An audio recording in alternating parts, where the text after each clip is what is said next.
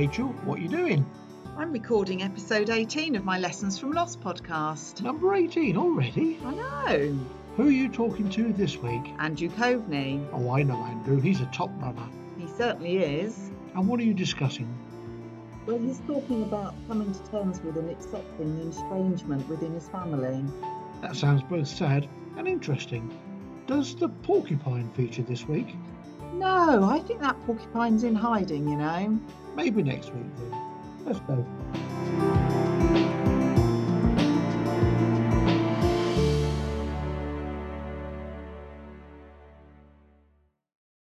Hello, and welcome to the Lessons from Loss podcast, a podcast in which we share experiences of loss and, more importantly, what we learn from them. I'm your host, Rachel Smith, and each episode I chat with a different guest about the loss that they've experienced and what they've learned. I'd like to acknowledge the courage and vulnerability of all my guests in sharing their stories, and also the impact that hearing and maybe resonating with those experiences has on you, the listener. Please take care of yourself as you listen and reach out for support if you need to. Today, I'm really happy to be chatting with Andrew Coveney, a father who lost contact with his 12 year old son when the marriage broke down and who has learned about grief and acceptance on his journey to find happiness again. Welcome, Andrew. Thank you, Rachel. Thank you for inviting me. Oh, you're very welcome. So, firstly, thank you so much for coming and chatting with me today. There's a distinct lack of male voices in my podcast. Um, that's not by my choice at all. Um, and so I'm really grateful for you sharing your experiences and learnings in the hope that it may resonate with and encourage other men to to find support during challenging times and perhaps you know feel like they have some learnings and some wisdom to share as well. So thank you for that. Mm. And you know, I think estrangement within families is actually really quite commonplace. And I don't think there can be that many families who haven't been affected by an estrangement on some level or another. And so often with that comes sort of feelings of anger, rejection, disappointment, sadness, confusion, you know, a whole myriad. So I wonder if perhaps we can start with how the estrangement with your son impacted you? I think it was uh, you know, confusion, really. Um, I don't think I ever felt uh, angry about things, um, but I think it. I felt sort of uh, sort of rudderless, really. Uh, you know, things changed very quickly, and um, it was just a very confusing situation not, not just because my uh, son had suddenly you know, gone overseas, but also um, you know, day-to-day life in an instant was very, very different to as it was before. And I think, I suppose, also uh, at that particular moment, the uh, for a period of time, it, it was uh, understood uh, prior to the, the breakup that we were we were all going together to the new location. So there was quite a lot on the table and it changed very, very quickly. I guess it changed a lot for me. It didn't change a lot ge- geographically for my son because he he went where he thought he was going, except it, it wasn't going to be with me anymore. So I think really, uh, it, I, my recollection uh, was was it was very very um, confusing situation, and I didn't really know where to start in relation to sort of in a, in a sort of male sort of way, if you will, solving the problem. Didn't really know where to start. Mm. So did you deal with it or did you was it just just kind of rumbled on, as it were? Well, I think it did rumble on. I think that uh, with the benefit of hindsight, um, I think it probably took me about four years to get things in the proper order uh, tried to, and it it was a it was a slow process, and for a long time it you know didn't feel like you're making any progress whatsoever. So it wasn't a question of uh, sort of a, a straight line progression, if you will. It was, I suppose, looking back, it was almost like uh, trying lots and lots of different things And I suppose over time that that sort of led through to having the confusion settling down. And uh, as you mentioned earlier on, uh, you know, that sort of you've got to get to that point of acceptance, which sounds straightforward, but it's it's not quite as straightforward as that. Uh, I, I, think um, that's my, my, recollection is is you know about a four year period, and, and actually, you know, I I I was I you know thought I could deal I thought I could deal with it much sooner than that or quicker than that, but as it as it was, no, it took about four years. Yeah. Mm. And what sorts of things did you try to help you get to that point?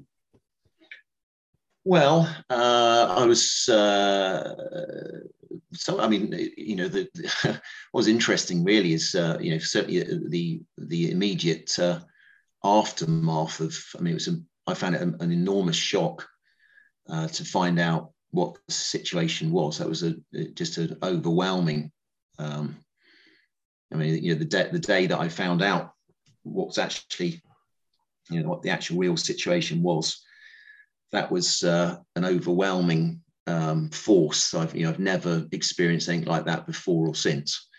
Um, it just it, it was just a I can remember as a completely overwhelming situation, and I was quite fortunate from a, a work point of view, in the so far as you know the sort of work I do is is uh, investment related. And one of the one of the key points is is uh, you know preservation uh, of capital.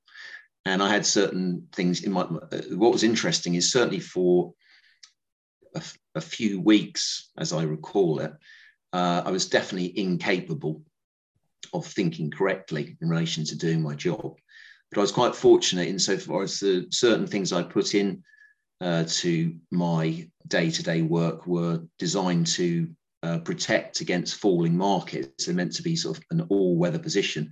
I was quite fortunate that it wasn't the markets that was falling; it was me. Yeah. so the, the, the, the, belt and braces were in place, but it was never designed to to uh, to give me a bit of assistance because the assumption is that I'd always be, have a, a, clear head to make the decisions. But certainly for a period of time, I thought that uh, I was very fortunate that the the things I put in place to to, to protect in a, a, calamitous market actually they protected in, in, in, a, period when my, my brain was calamitous. So that was again. I mean, I I, I think it was uh, uh, from there. I mean, in answer your question, um, I steadied the ship in that regard. Uh, probably within about a month or so. And then subsequent to that, um, I uh, was doing a lot of traveling a lot of it was to uh, it was going uh, every month to either try and see my son or or at least be be there uh, and and demonstrate that I wanted to. I was doing uh, uh was doing a lot of traveling. I was I was going socially, going out a lot. I mean, in a, in a way, I had sort of James Bond lifestyle without the shooting. That's the sort of uh, lifestyle I had, and uh, I remember clearly uh, that I uh, it was never a question of my my life is over, but I thought I, I was definitely of the view for a number of years that, that the, the, the best of my I wasn't uh, upset about it. I was just I, I was of the view that the best of my life was over, and that that wasn't such a bad thing really because at that stage I was uh, almost about fifty, and I thought, well, you know, I've done I've done some really good things uh, in various different ways, and I was thought to myself, well, you know, going forward, my view is that the, the best times were were over, but uh, but going forward, uh, whatever was going to be the future or whatever life was going to be, I, I, I would just accept that for what it was, and I, I I thought myself, well, you know, everyone's got issues to deal with, and I thought I, you know, I, I it wasn't like I was twenty or something. I was, you know, I, I felt I'd had I did some, done some good things anyway, and therefore I just I just accepted my lot for what it was. My family were were were very very supportive. Uh, uh, my sister and my, and my mother, my mum and dad were very supportive. I had very good friends, and various other people who uh, were um, really tremendous uh, uh, during those times, and um, in many different ways. So and that that was that was incredibly uh, helpful. It felt sort of uh, it's, but I think it's more like if you if you uh, see a magic trick, isn't it? When you when you see the trick, it's you think, oh, you know, it's easy. But when you don't know how the magic trick works, it, it you, you can feel sort of foolish that you can't seem to steady your ship, no matter how you try. You you know you you, you have a lot of false starts where you know, and you end up you know going back to square one. And, and I, I, mean, it, it surprised me that I couldn't sort of sort out to steady things for example, after maybe one year or two or whatever. But no, I mean, I, I, I that wasn't the case. And uh, I think particularly at the beginning, I was in, incapable, and I, I, think I was I was just uh, as is often the case. I think these things. I mean, I, I can't remember all the details, but I think in um, about six weeks after everything uh, sort of blew out, I think I lost about 12 kilos in in uh, gosh in six weeks. I, I remember uh, uh, that just you know hanging on was was the was definitely the that was all you got to think about. Just you just hang on, you just hang on, and and uh, hopefully things will get better sometime in the future. So it's just you know that's all you say to yourself. Just hang on, mm. just hang on. So yeah, it was it, it, slow progress and acceptance of you, you, your best times are, you've had those, and uh, just try as best you can to uh, to make the best of, of whatever the future might hold. Sort of almost like a self-indulgent sort of period, I think, because okay. I think for quite I think for quite a long time I I don't think I was capable of in a in a relationship sense thinking it's, it was strange because in a financial sense, I had a reasonable out to offer, but in an emotional sense, I don't think I had almost anything to offer. Mm-hmm. So I think that's that sounds very indulgent to me. I, I, think it was just a it was a, a, a period of time where it was just a, a, you know I guess in in in in important ways just lost. Yeah. Yeah. Just you yeah. just you're just hanging on and processing that loss as well in the best possible way that you can. Yeah, it was difficult. Um, quite a few. Well, I remember one case in particular. Uh, was I was staying at the Novotel at Abu Dhabi Gate, and I remember I was there for twelve days, and I remember that uh, where Richard was living at the time, I could look across the water and actually see his apartment building But I was there for 12 days and I never saw him and I never spoke to him. Yeah. Gosh, that must have yeah. been really hard.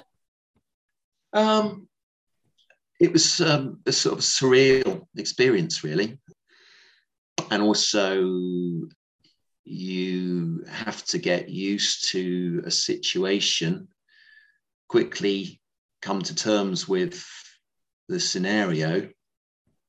And I'll sort of carefully describe this because I don't want to be biased. And let's just say that as time went by, um, for whatever reason, let's just put it like that, it was obvious that the relate my relationship with Richard was was breaking down fast, mm.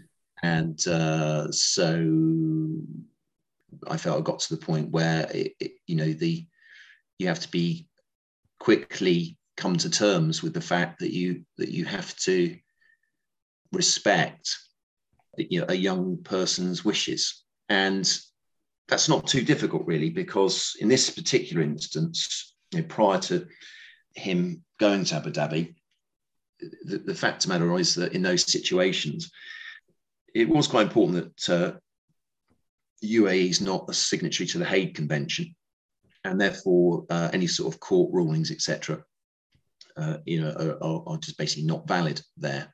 Oh, so whatever okay. anything might might might say, um, that, that it, it's that you know what the, the point is that that you know if a child goes there, there's the idea of sort of a court order being referred to or um, whatever. That's not going to happen. So effectively, once a, a child is there, the, the, chance, the chance of them coming back are you know pretty slim. But the thing is, of course, is that the reality of the situation was that I spoke to him and asked him if he still wanted to go, and he said he did. And I thought it was right for him to go because my most significant desire at that particular point was I knew that uh, if I was to say no to that, uh, ultimately he'd end up in front of uh, a, court, a, a, judge in, in, in the courts in England. And I absolutely didn't want that at all costs. I did not want him in front of the court. I thought to myself, whatever it takes, that's not happening. So, on balance, to me, it was clear that with all things I knew, it was the right answer to to to let allow him to go. Uh, so so that's what I did, and and I don't regret that decision at all.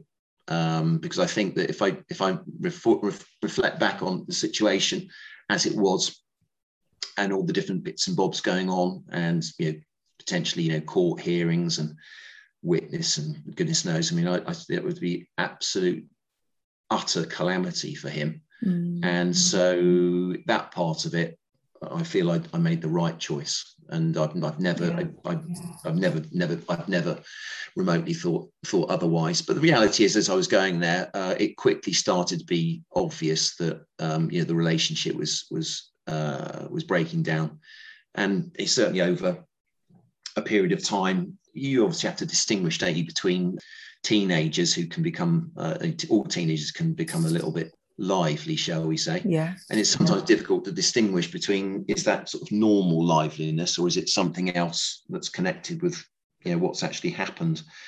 And I think um, you know it's very straightforward, isn't it? As a parent, uh, that and as an adult, it's it one thing that is clear to, it, at the time and is always clear if you're an adult you know you, you you never fight you never fight fire with fire in those circumstances.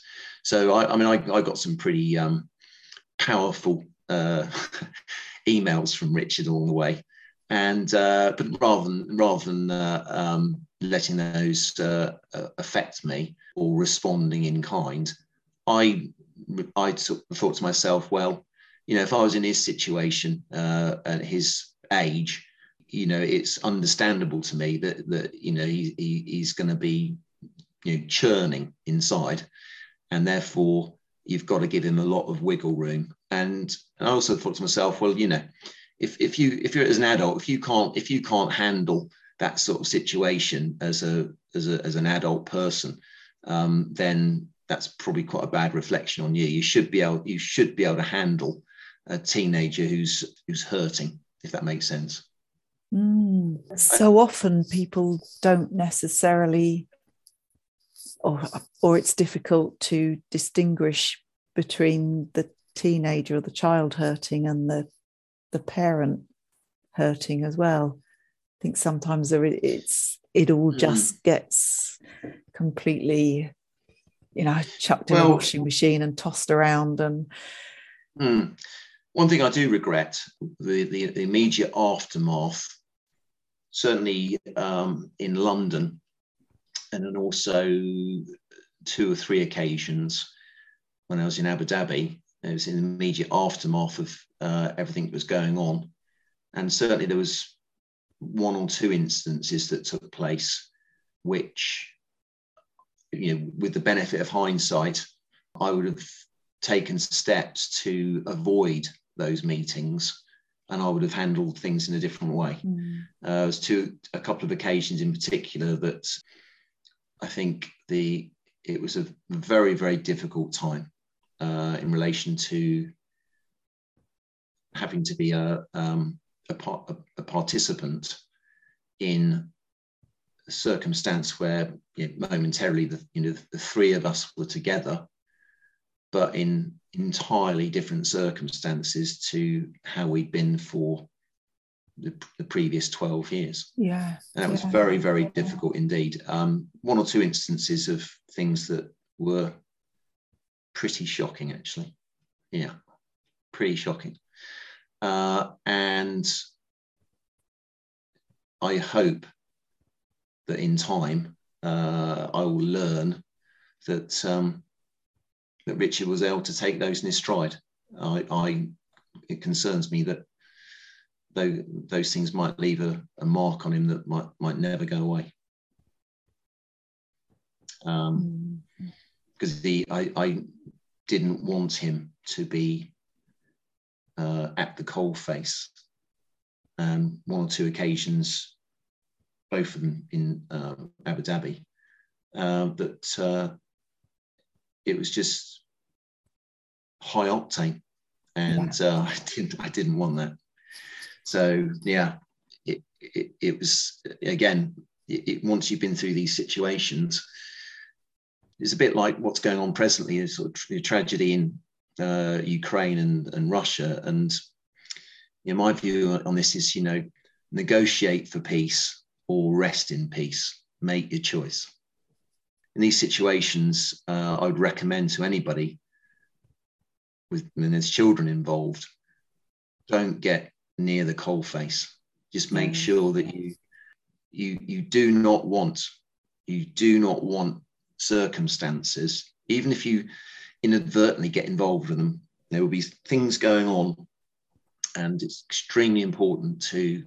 And of course, you you're going to be in a traumatic state yourself, but you need to to grasp that you've got to keep those children away from any form of uh, situation where there's discussions and stuff going on that they shouldn't know about.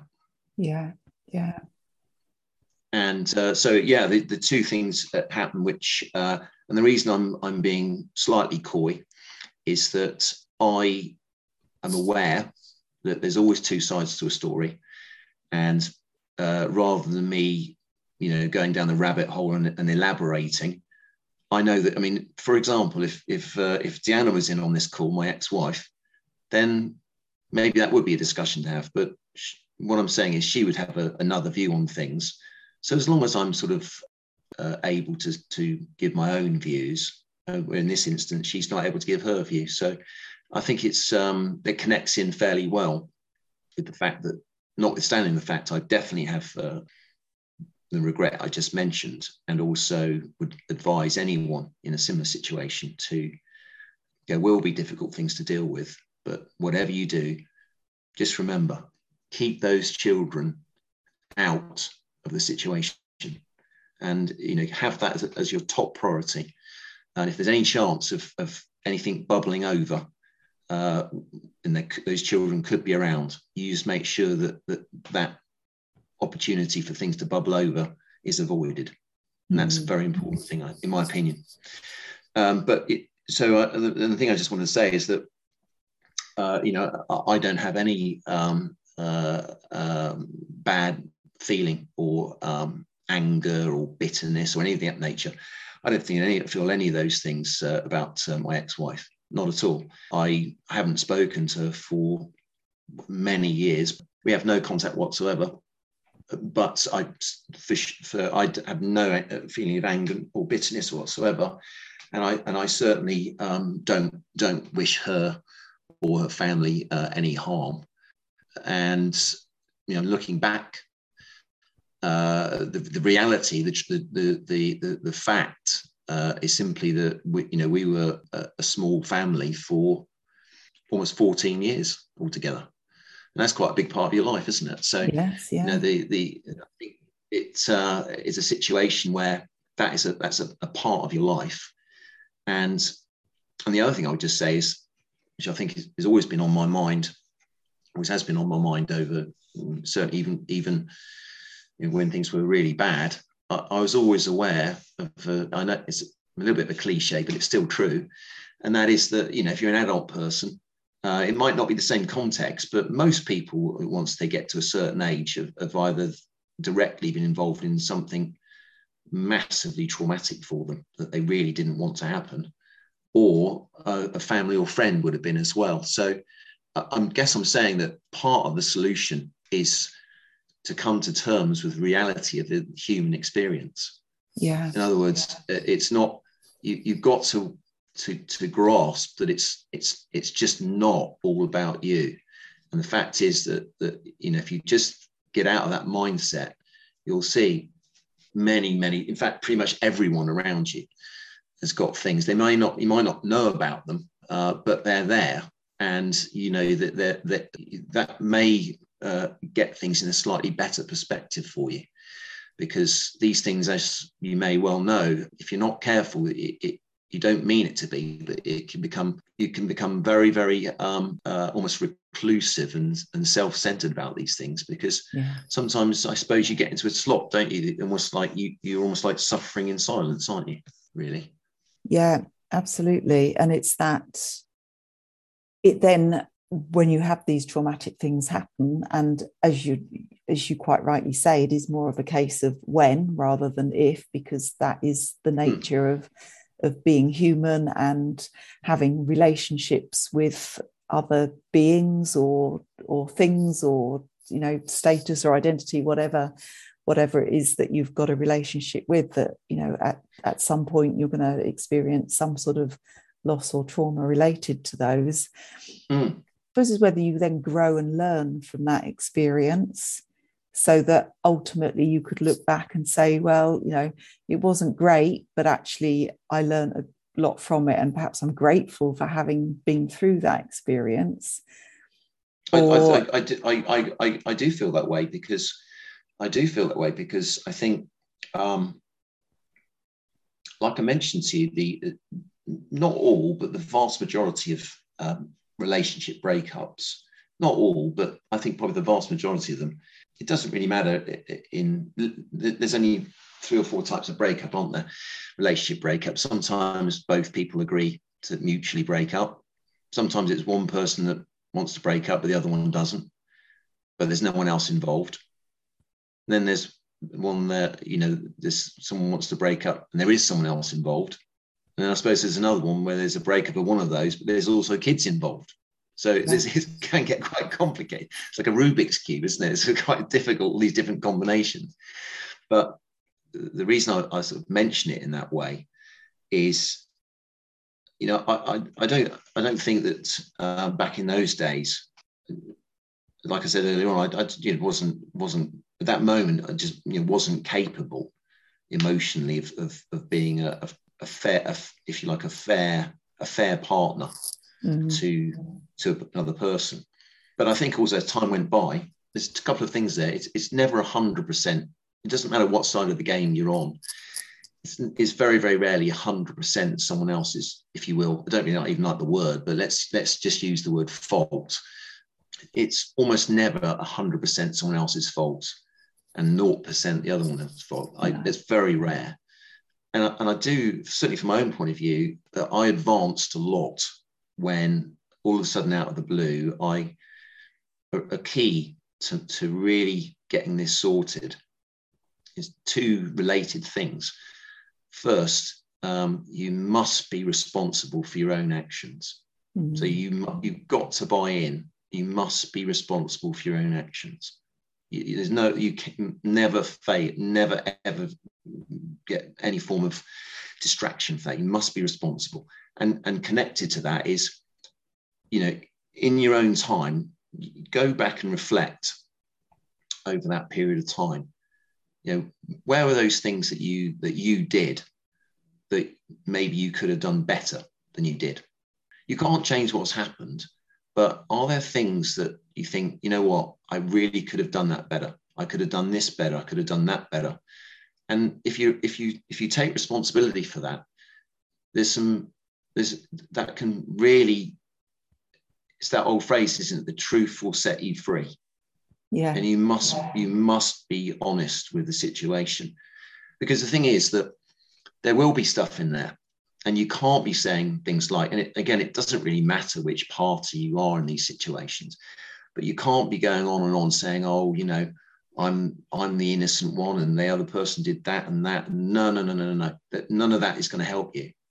You've got to look back and say, look, everyone's responsible for their own actions. Now, what? You, let's have a list of things where you think I should have done this, I could have done that, and whatever it may be. Because of course, um, first of all, that that more uh, equates to the reality of the situation rather than any other thing you're thinking. But critically, that will uh, give you the opportunity uh, of improving in the future.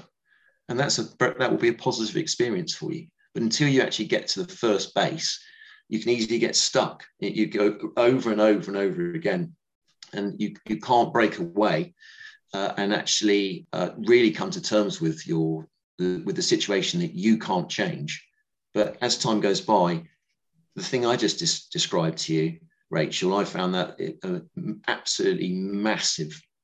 As soon as I worked that out, with the benefit of other people input in various ways over time, but as soon as the penny dropped, uh, things got massively better for me in all sorts of ways. The, really, the, the, the huge key was you must be responsible for your own actions. You must buy into that, and then you can you can look back and say, actually, I mean, to give you an example, corporate people, as I was at the time, I suppose a lot of people do. I suppose they do. It doesn't really matter if it's men or women or whatever, but you get. I think people get uh, stuck in the same little sort of hamster wheel, really. Uh, i.e., um, I was leaving home at hmm, give or take five thirty uh, and I've almost never got back before 7.30 and certainly during the winter oftentimes i never saw richie awake yeah and so and, and obviously after a day like that oftentimes you you get back these corporate roles as you, i'm sure you know can be uh, full of negative stress and there's a big difference i'm sure you know between positive stress and negative stress yeah. and negative stress can can really bust you um, and really and, and can get you in the wrong uh, frame of mind. Because some people, um, you know, when their back's against the wall, they fight harder and, and just won't give up. That can be a virtue in circum- certain circumstances, but in other virtue, in other circumstances, it's not. It's not a good virtue at all. And what you can do, of course, with the benefit of hindsight, is, is to not get yourself uh, certainly from my point of view, I would never dream of putting any work ahead of my now my marriage to Makoto. It's never going to happen. And one of the reasons for that is I look back and think, I wish I hadn't done that. Yeah, yeah. I was I was going to ask that, you actually what what had you learned from this? Having you know obviously you got married again last last year was it now? Yeah, yeah, it was last yeah, year because it got delayed, didn't it, because of mm. COVID? I think it's, and also, uh, uh, I, this sounds, I'm, also, I'm ashamed of myself to say this, but it's still true. And that is that during that period of time back then, I don't know how I managed to do it. I didn't mean to do it. And that, and that's the absolute truth. I didn't mean to do it. No, I didn't. But you, it's important never to overlook apparently insignificant, but and maybe even small acts of kindness. And you can, I think, looking back, I didn't mean not to do that, but I think that that you should never take what you've got for granted. Mm. And again, that's a, a lesson learned. It's all connected isn't it? It's, it's you've got to take responsibility for your own actions. You've got to be honest with where you think you are in all this, um, and you've got to say actually, you, sh- you you you need to improve in those areas, and the very least you've you've got to work out a way of learning something positive from a, from from a if you will a, a calamity that you can never change. So I guess over time, uh, it was pretty startling to me how much that you can learn out of something which, when it first happens, is just like your your world has effectively finished. As you know, I used to live in Dulwich for a number of years. I can't quite, I can't remember. I, I was see, I was never going to give up. I, I was, I mean, I was, I'm sure I was hurting for sure. But there was never, I can promise you, there was never, ever a time, ever. There was never, ever a time that I thought I, I never, would never dream. I never did have any sort of suicidal feelings or no, no, no, no, none of those things. Never hit the bottle, never do any drugs, none of those things. I, it was hurting massively, but I wasn't going to, I was never going to give up. But I think that my my lowest point. I can't exactly the context of it, but I remember I was upstairs in Dulwich and I remember maybe towards the end of 2013 or something. But I, I remember uh, I was upstairs and it's never happened to me before or since. The, lowest possible time, I, I just sank to my knees and I just said, God help me. And that's it. And then I, and but I, I, I, I was always of the view. Uh, there was never a doubt I was, I was, I was going to keep going, but I also was a, a, believer for many years that my new life was just going to be a version, like a gilt-edged sort of existence and that real life you, that you, you know you've had your lot um, and that's you just have to accept that that um, you know things are going to be very different going forward. So you almost had two lives really. One of them was like a, a good life and the other one sort of just going through the motions. Yeah. So it was there was there was it, it was it was so much going on uh, and uh, but I do think that the, the the massive steps forward they only started happening like I said, that that combination of of being responsibility, you have to be responsible for your own action, and and also don't worry yourself about the actions of other people because they have to be responsible for their actions. That's nothing to do with you. You have to buy into what you did, and if you didn't do that, if you buy into that, you can come up with a list of things which you say to yourself, right, these are the things that I'm going to make sure um, I watch these and and, and be a bit more careful and don't, yeah. don't you know don't yeah. don't don't cut corners. Don't ever cut corners. Go do the full distance. And that that's the right answer in in both our both our are uh, you know do the full distance. Don't cut corners. Don't ever cut corners. You cheat as we know you're cheating yourself. Yeah absolutely. That tides in really nicely just to sort of ask you about your running. But before we do that, so if somebody's listening to this, how would they they might think, well, okay, I, I understand the the principle behind taking responsibility, but on an actual practical level, how did you come to those realizations? I mean, did were you journaling? Were you writing? Were you talking to people? Were you were you taking just time out with your own thoughts? Was there any sort of particular process that you that you went through or or anything that actually helped you come to this realization about it's all to do with taking responsibility for your own actions? I think it was the input of many people during that uh, four year period. I had uh, a number of relationships and one relationship in particular and for me it, i was incapable of being a, a proper partner. For whatever reason, uh, it, it, was not the right time for me. So, in other words, it, that's completely not to do with the lady concerned. It was my responsibility that mm. it just is incapable of being the person that you should be in a relationship. And we had many, many conversations, uh, which in many ways she was you know she was she was uh, extremely kind and and in fact always very kind and supportive in all sorts of ways.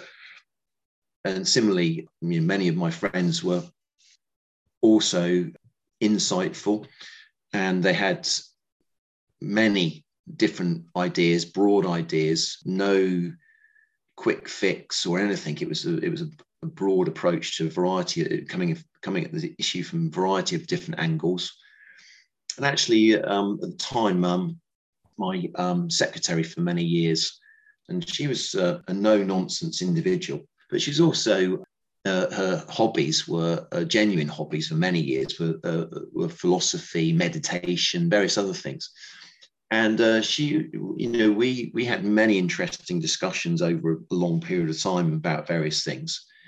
And I think maybe some of your other guests have, uh, have said the same thing, but one thing I would also strongly encourage other people and listeners to do in these situations is, you know, for goodness sake, talk to people. Mm. Talk talk to people. Just ask them. You know, have you been through anything this situation? Have you got any particular ideas that you think are interesting things to think about? Not only uh, have many people got some very interesting different angles that that you might something might just I don't think there's a uh, like a silver bullet to get through these situations. And I think what you got to do is just to, to keep trying different, keep going down different angles and different and different possibilities with regard to the main goal is is to not just fully come come to terms with whatever's happened to you, but clearly your main your main objective, if you possibly can, is to to get to an acceptance. And even if you can't get to an acceptance, at least make the commitment that you're committed to accepting in due course. That's a, a little yeah. mini goal just to start the game. So you say, I can't possibly accept that. I say, okay, I can understand that. But my analogy that always worked for me, I thought, well, if you're just walking along the street and you see some people coming towards you, and all of a sudden, you know, the guy just punches you in the face, it's perfectly okay that, that you you're on the ground and you're going to fall over and that's okay. And I'd say to myself, look, it's okay for you to stay, you know, you can stay down as long as you like. That's okay. But sooner or later, you just say to yourself, when I'm ready, I'm getting up. And so it's okay if you're if you're on the floor for a while because something will happen to you. And the analogy is pretty accurate one. All of a sudden, you get punched in the face, and it's like I wasn't expecting that, uh, and that's okay. You know, you, no one's expecting you to get up immediately, but you just say to yourself, when I'm ready, I'm getting up. Mm. And, and, and, and that might be all you can do just for a little while. It might say, I, just, I don't really want to get up right now. It's like my, my face hurts quite a lot. So yeah. I just want to stay here for a bit. that's okay. But just say to yourself, um, you, you, know, you, you want to get up. But as yeah. I say, if you talk to people, people about what their views are, um, it's and it's quite amazing.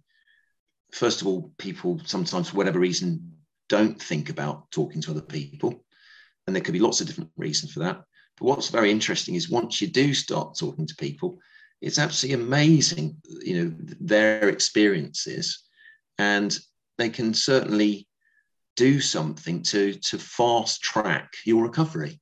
But you've you you've got to open that door first and be willing to ask the person. Some very good friends of mine for a couple of years. Uh, the chap was uh, used to be in the Metropolitan Police and Thames Valley Police. Anyway, he got a job in Abu Dhabi for the police uh, force there for a couple of years, and uh, I uh, stayed with them. And I went over there, uh, which was great. Both had one child each, and both of them have been in a, a similar circumstance to me, um, and therefore it was invaluable that they. I mean, no doubt I was waffling, or particularly at the beginning of this thing, you're just talking gobbledygook and just talking absolute nonsense uh, but because they'd been in that situation themselves, each of them had, they understood that, that immediate aftermath of whatever's happened to you. If you t- talk to people that have been through similar circumstances to you, they've got they've got an instinct how to handle things and when the time is right they can also give you some input that might well help you a lot and people react to things in different ways but not not talking about stuff most people don't benefit from that. I do not believe, I suppose you could recover all on your own given time. I suppose you could. I'm not sure I'd want to try that because I think I'm not convinced you you would find a way out. But if you did, it's probably going to take you a lot more time, and and, your and your road's going to be a lot more rocky than it otherwise should be. And why people don't uh, talk about these things I, I strongly recommend that they should. Doesn't mean to say you're weak just because you want to talk. No, and as you say, the insight that Doesn't you get from from other people, and you you know they can give you their advice or their opinion. You don't have to take it, but it might just sow a seed of some possible way forward or even just to give you hope that actually at some point a bit like your analogy of being sort of smacked in the face and on the ground of just being able to say okay actually do you know what? I'm i'm at rock bottom now but i know that when i'm when i'm ready mm. and i've got my energy back again and my resources back again then i'll start getting back up. Setting an intention i guess isn't it? I think any person who's who's um, been involved something of huge magnitude has affected their life. I think once you've managed to uh, go through that process and manage to recover, it'll definitely, in my opinion, be e- if it ever happens to you again, it'll be easier. One of the things that's quite intimidating, I think, is is that it, it, it can be very difficult to navigate through all that that journey from whatever has happened all the way through to actually you know, recovering. That can be quite a long journey. But I would emphasize that reverts back to what I said before, and that is that it's, it's a human experience and it's unavoidable that if you're alive and you're breathing, these things can happen to anybody in different contexts. And people might say, "Oh, let me try and let, or let's, you know, I need to make sure I, I avoid a situation like that." That's mm-hmm. Almost like an oxymoron. That's it's, it's impossible to avoid things of that nature by their by, by their very definition. You never expect these sort of things to happen. Just like with you, Rachel. I mean, you didn't expect what's happened to happen to you, did you? No, no, not at all.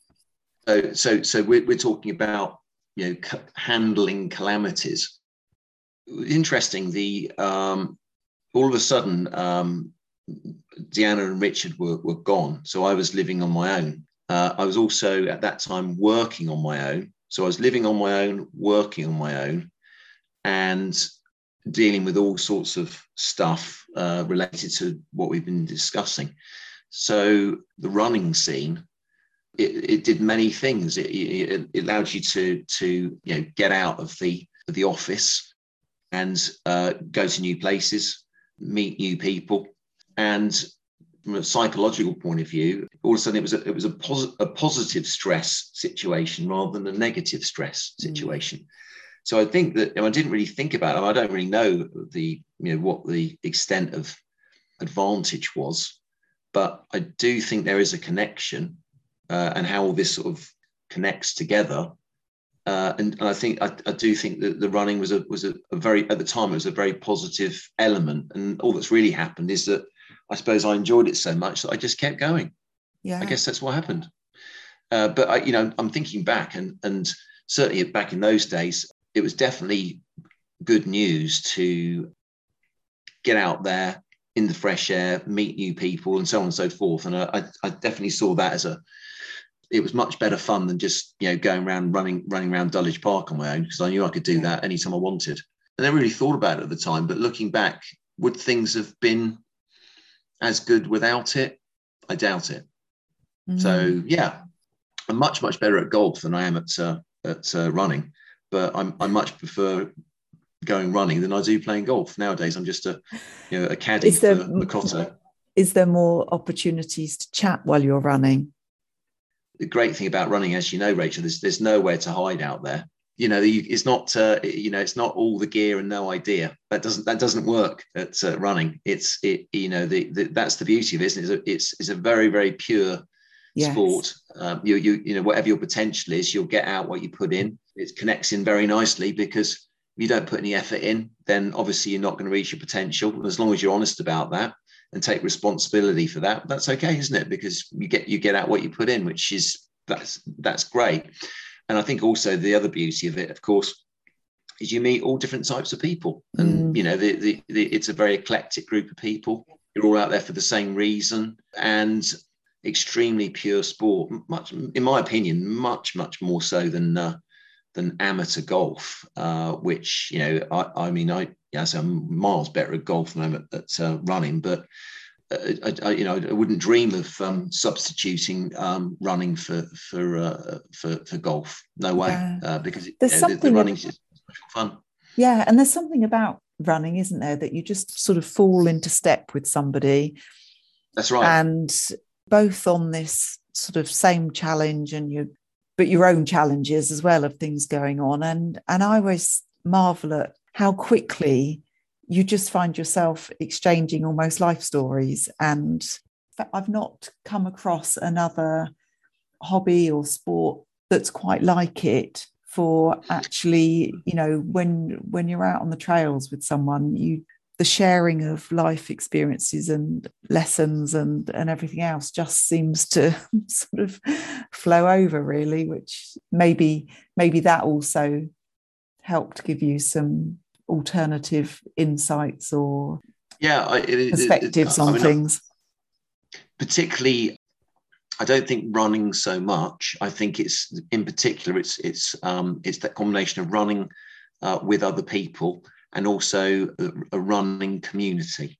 So yeah. I don't I don't so you know if you I, I'm not convinced that just you know mashing the miles on your own listening to your ipod is is uh, is is got this the, the same impact of oh no it's about you know, running with people yeah i think it's the, i think the, i think the sort of the, the social element is uh, very very significant. And also uh, what's quite fascinating is that as we all know you you it's amazing how many, uh, quite remarkable how many new friendships you you uh, enjoy over a period of time. It's quite unbelievable, and you know, it, it's not just in in the UK. It's, I mean, I, as I'm sure you have as well. I've got, I've got friends all over the place now due to to uh, to running. I'm sure most people are in the same boat. Incredible.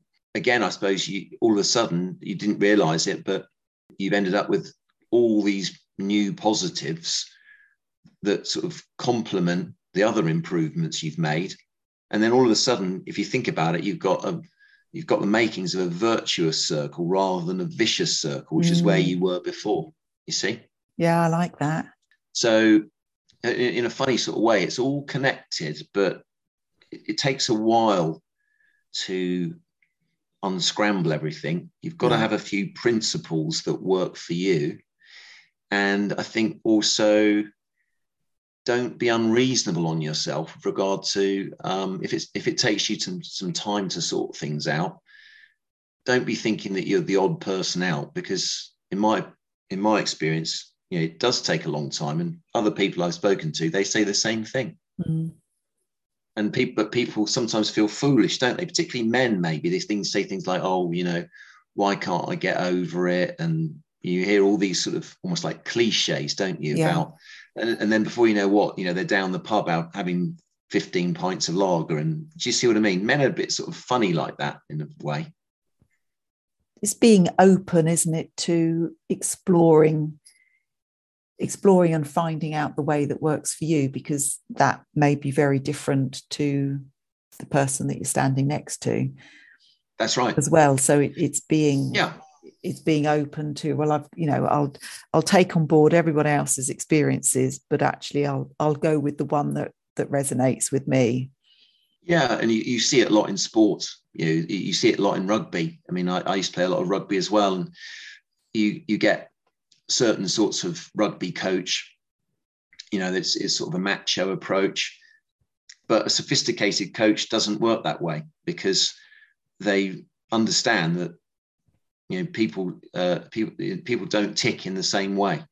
Uh, mm. and a, good coaches are, are of ability to distinguish don't they between how do you motivate certain people how do you motivate other people? And that's a huge skill to have. In a way it's connected with this situation. That's why you know i said you know cast the net wide because, and you know talk to people particularly about their it's people are more than prepared to share um, their experiences with you. And looking back, I think that you don't make progress in a straight line. Sometimes you don't make any progress at all for a while. But then all of a sudden, if you if you keep being inquisitive in relation to how you might be able to move on from this, you know, literally you will have sometimes that eureka moment. You think, mm. actually, that makes perfect sense to me. And you make a huge run forward, even though maybe you weren't expecting it but unless you're actually participating and, and speaking to people and being inquisitive you, the, you you don't want to get stuck at first base and keep looping looping looping because that could become quite negative on you. Yeah and then you're in that vicious circle rather than that virtuous one. And it's nothing to do with uh, uh, whether a person's intelligent or not intelligent or a good person or a bad person. It's none of those things it could be simply that, you, you you're it's a bit like when you go fishing, isn't it? If you, you go to the right place, you can you're there all day and you can catch loads and loads of fish. You go to the wrong place, you're still out there fishing all day. and You don't catch mm-hmm. anything. If your mind is working in the wrong place, you might not you might not get anything that's going to be helpful. And uh, and that you, again, you, it, it could prolong. I mean, at that stage in your life, you're feeling pretty uh, washed up anyway, and uh, probably you are in some sort of vicious circle. And somehow or another, you've the, the, the answer is to, to try and reduce and, and slow that spiral. Uh, and then work, you've got to turn that around and, and try and go back towards a, a building process rather than just sort of floundering yeah because yeah. floundering doesn't it's not it's not the end of the world but the, someone told me ages ago money comes and goes, but time only goes. And you don't want to waste your time uh, with regard to beating yourself up uh, about things that you there's no way you can change. You, you have to convince yourself that from this moment, notwithstanding anything that's happened, if you can just say to yourself, well, I'm definitely going forward from here, and I'm going, I'm going to try my best to make the most of the time I've got available and to try and create a, a, a virtuous circle for myself. Don't waste any time. Try and reduce as much as you can uh, the amount of time that you, you, if you like, you, you spend in the sidings, not able to go forward from mm. from this point. Sometimes that's difficult to do, which is why I'm saying talk to people. Just talk to them, ask them, ask them about their experiences or any ideas they've got. Or I'm not saying that uh, most people, in my experience, engage with that with a lot of goodwill uh, entirely genuine in relation to to uh, trying to assist you yeah. to move forward because as I say the bulk of those people in their own lives have been in something that is probably not dissimilar to what you're going through and, and you're not on your own in the situation um, because it's a human experience and other people have almost certainly had their own version of what you're going through to deal yeah. with maybe a completely different context but it will be something. Most adult people have got something that's really, really got them in their life. Absolutely. Which, in a way, is the purpose of me putting this podcast together and exploring so many different areas of, of loss. So, not, not only are there different areas of loss, but then there's also different ways in which people have dealt with it. So, somebody hmm. listening to this podcast might think, oh, well, I'll listen to that episode because that's a similar situation or they might look through the episodes and think oh actually well i'll listen to that because it's a completely different situation but actually i'm interested in, in, the way that that person dealt with it or what they learned from it so yeah it's all about that sharing of it learning through experiences of, of our own experiences and of mm. of other people's experiences my, my, my main concern um, in relation to those times i hope to see richard again one day I've thought about it for many years, and I think I've got about a, a three in ten chance. And, and, for a variety of reasons, I don't think it's any higher than that. But I'm buying into that. You know, you, you're a parent, so you know your child's welfare is your, your chief concern, isn't it? If you're a, yeah. a, a, parent, that's what parents think about their, their children. You know, if, if my son Richard decides that in relation to his life, for whatever reason, uh, he prefers not to have any contact with me, it's not just I respect that. If he, if he feels that's the right decision for him, then he's got my complete support. I mean, clearly, I, I would love to uh, see him uh, have a relationship with him again, uh, but I don't take that for granted. His his day to day welfare is much much more of a concern for me than me having a relationship with him. I see his welfare as, as the prime focus rather than my relationship with him being the prime focus. And yeah. to me, whatever he decides to do in relation to that, I'm a supporter, even if that means that we don't meet each other again. That's mm-hmm. how I mm. feel about it. Everything I know about how he was when he was here, it's like he's been put into a washing machine and put on maximum spin. Mm. And I always reflect on, I think to myself, well, whatever he's got to do to stabilize things and have a happy and content life, whatever he's decided is the best way for him to achieve that, he's got my 100% support. And I think most people, most parents would, would have the same view about their children because fundamentally most parents want want the best for their kids yeah. rather than for themselves don't they that's that's my top my top priority is is his day-to-day welfare. And, and that, that will never change. It's been that's that's that's never going to change. It's never going to be anything other than that. And if i see him again i, I regard it as a, a, a huge bonus.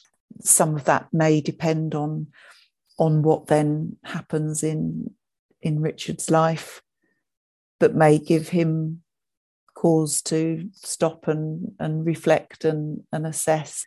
But i'm i'm so glad to hear that whatever the outcome is of that, that your concern is with his welfare and that you have got acceptance and, and peace around the relationship.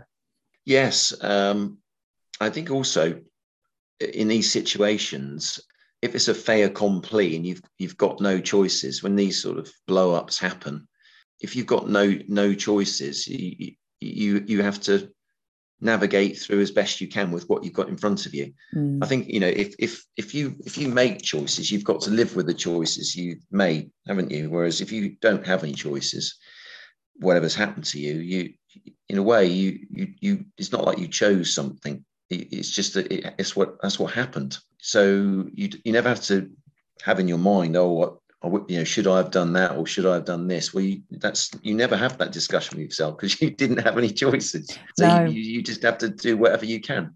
Say, right, well, and, this is the situation, and, and, and, this is what I this is what I'm going to do hmm. moving mm, forward. But also, like I said, very rarely are relationship breakups 100%, 0%. Mm.